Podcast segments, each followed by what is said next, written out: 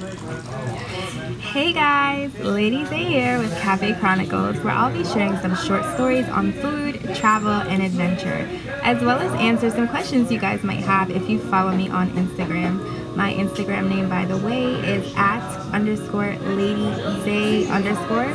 And these short stories will be all about my recent travels and experiences, some funny, some scary, and mostly informative, as I will do my best to share valuable information with you all. Also, we'll have some exclusive interviews with some of your favorite artists, musicians, and even some entrepreneurs. Because I don't know about you guys, but I find creative people to be very interesting and they always have some inspiring stories to tell. And as Jay Z said, you could be anywhere in the world right now, but you're tuned in to my podcast, so I truly appreciate the love, guys. Right now, I'm sitting in a cute little cafe in my neighborhood called Cafe Jaya. It's super cozy, it has a little library, Wi Fi, which is a must, and I'm gonna have some tea and no cake this time. But, anyways, if you're home, grab a cup of coffee or some tea let's.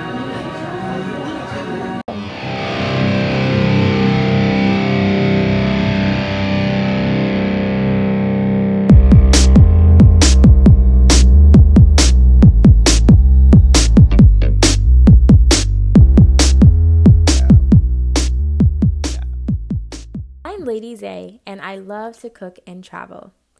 One of the questions I get asked a lot is Am I a chef? Or some people assume that I'm a chef because they either had some food I made or they saw some food I made on social media. But I have to break it to you guys I'm not a chef. Far from it, actually. I haven't had any formal culinary training, so I don't think it's fair to consider myself a chef. And this is arguable, but instead, I like to consider myself a food ethnographer. Ethnography is the study of people and cultures, and in my case, the food surrounding a specific group of people or culture. I grew up in Spanish Harlem, where I had exposure to Latin American and Caribbean cuisine, as well as what some would consider American soul food. I was already pretty open to trying new foods, as New York is the most diverse city in the country, but it wasn't until I converted to Islam about 14 years ago that I was exposed to an even more diverse range of foods such as Arab, Indian, Mediterranean, African, Asian. I mean, the list goes on. Muslims are one of the most diverse groups of people and come from many parts of the world. In essence, my newfound religion opened me up to this whole new world of foods, and the more I tried, the more I wanted to learn to make new things and improve my skills. There was a time when my much younger self could barely boil noodles. I'd either undercook or overcook them, and I even tried throwing noodles at the wall to see if they stuck because someone told me if they did, that meant they were done. Even with a wall full of noodle art and clear instructions on the box, I still couldn't get it right. I remember once I'd made spaghetti and I thought it came out great.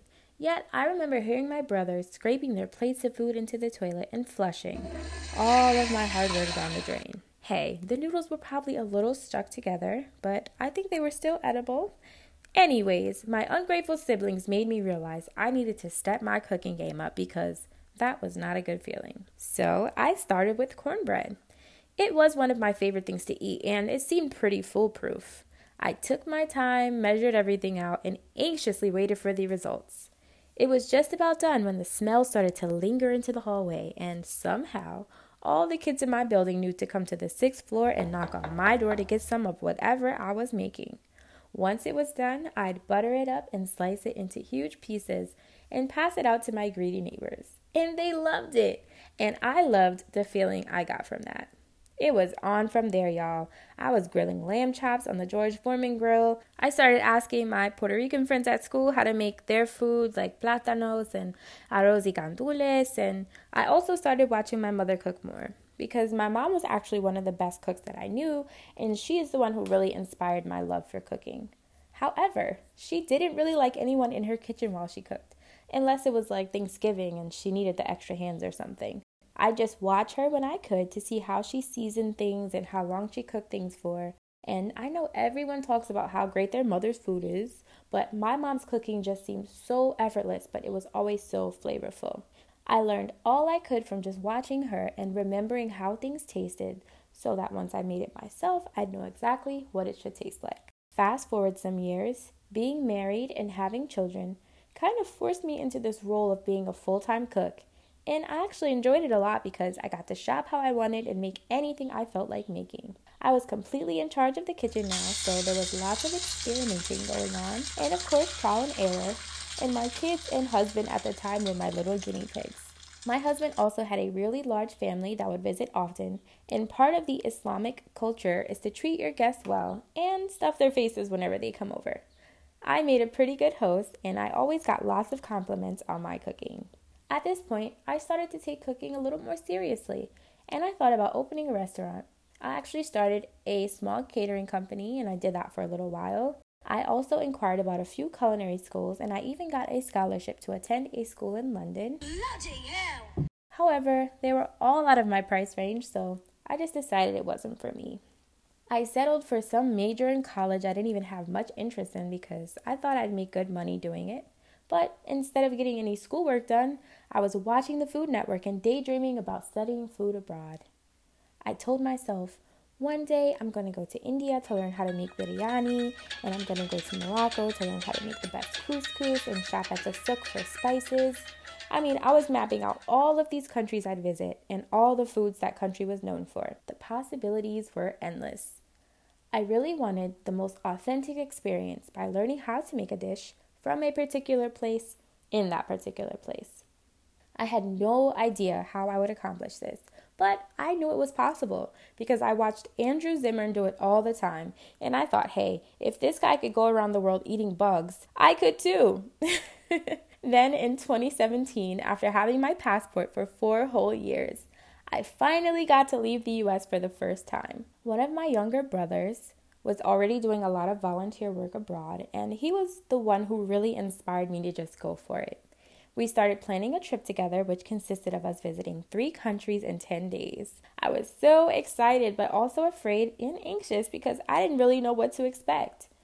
I ended up visiting four countries, which included Amsterdam, Belgium, France, and Morocco. Traveling can be really life changing, and once you experience it, you have a sort of paradigm shift, and you start to question everything you ever thought about everything people, places, even life itself.